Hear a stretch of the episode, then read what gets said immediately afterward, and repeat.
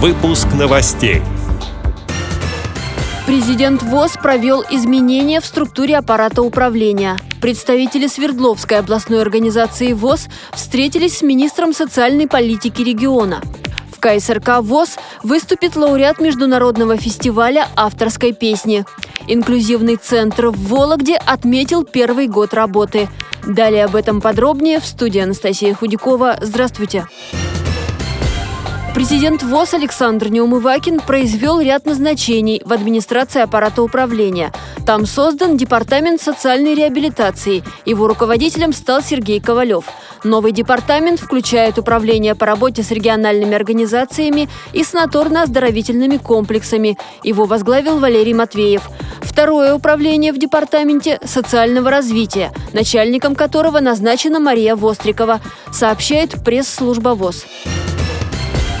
Председатель Свердловской областной организации ВОЗ Мавзеля Юдина и генеральный директор предприятия «Гофротек» Людмила Бабкова встретились с министром социальной политики региона Андреем Злаказовым. Главным стал вопрос о возможности компенсации коммунальных расходов на Ревдинском заводе светотехнических изделий. Как сообщает сайт региональной организации общества слепых, министр социальной политики направил ходатайство о необходимости поддержать предприятие в региональное министерство Министерства экономики и территориального развития. На встрече говорили и о проведении заключительного этапа фестиваля самодеятельного народного творчества инвалидов по зрению ВОЗ «Салют Победы». 4 апреля в Екатеринбург приедут представители 12 регионов.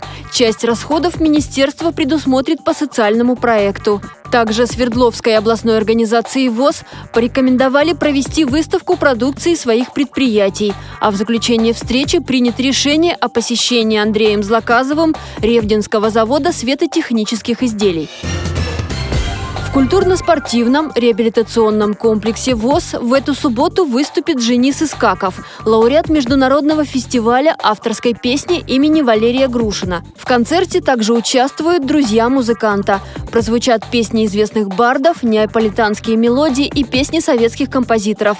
Подробнее о программе Женис Искаков рассказал Радио ВОЗ. Особой подготовки э, именно программы на концерт нет, потому что я считаю, что ну, чем живее, тем лучше. То есть э, пытаюсь провоцировать публику именно на прямой живой диалог, и уже в зависимости от этого, конечно, есть какие-то песни э, уже накатанные, наработанные, которые поются уже десятилетиями.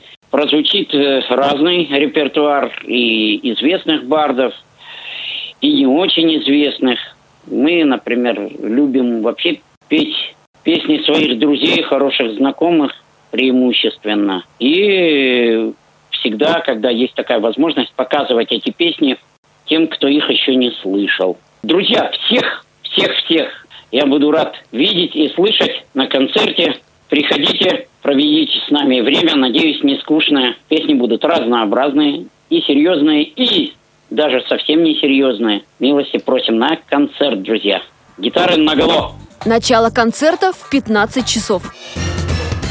Инклюзивный центр в Вологде отметил годовщину со дня открытия. Его создали при поддержке Фонда президентских грантов и городской администрации. Оборудовали инклюзивный клуб настольных спортивных игр, швейную и столярную мастерские, клуб караоке, школу английского языка и киноклуб. Почти все преподаватели там с ограниченными возможностями здоровья. Сейчас планируют обучать детей с инвалидностью навыкам самообслуживания. А еще в центре появится психолог. Эти и другие новости вы можете найти на сайте Радио ВОЗ. Мы будем рады рассказать о событиях в вашем регионе. Пишите нам по адресу новости собака ру. Всего доброго и до встречи!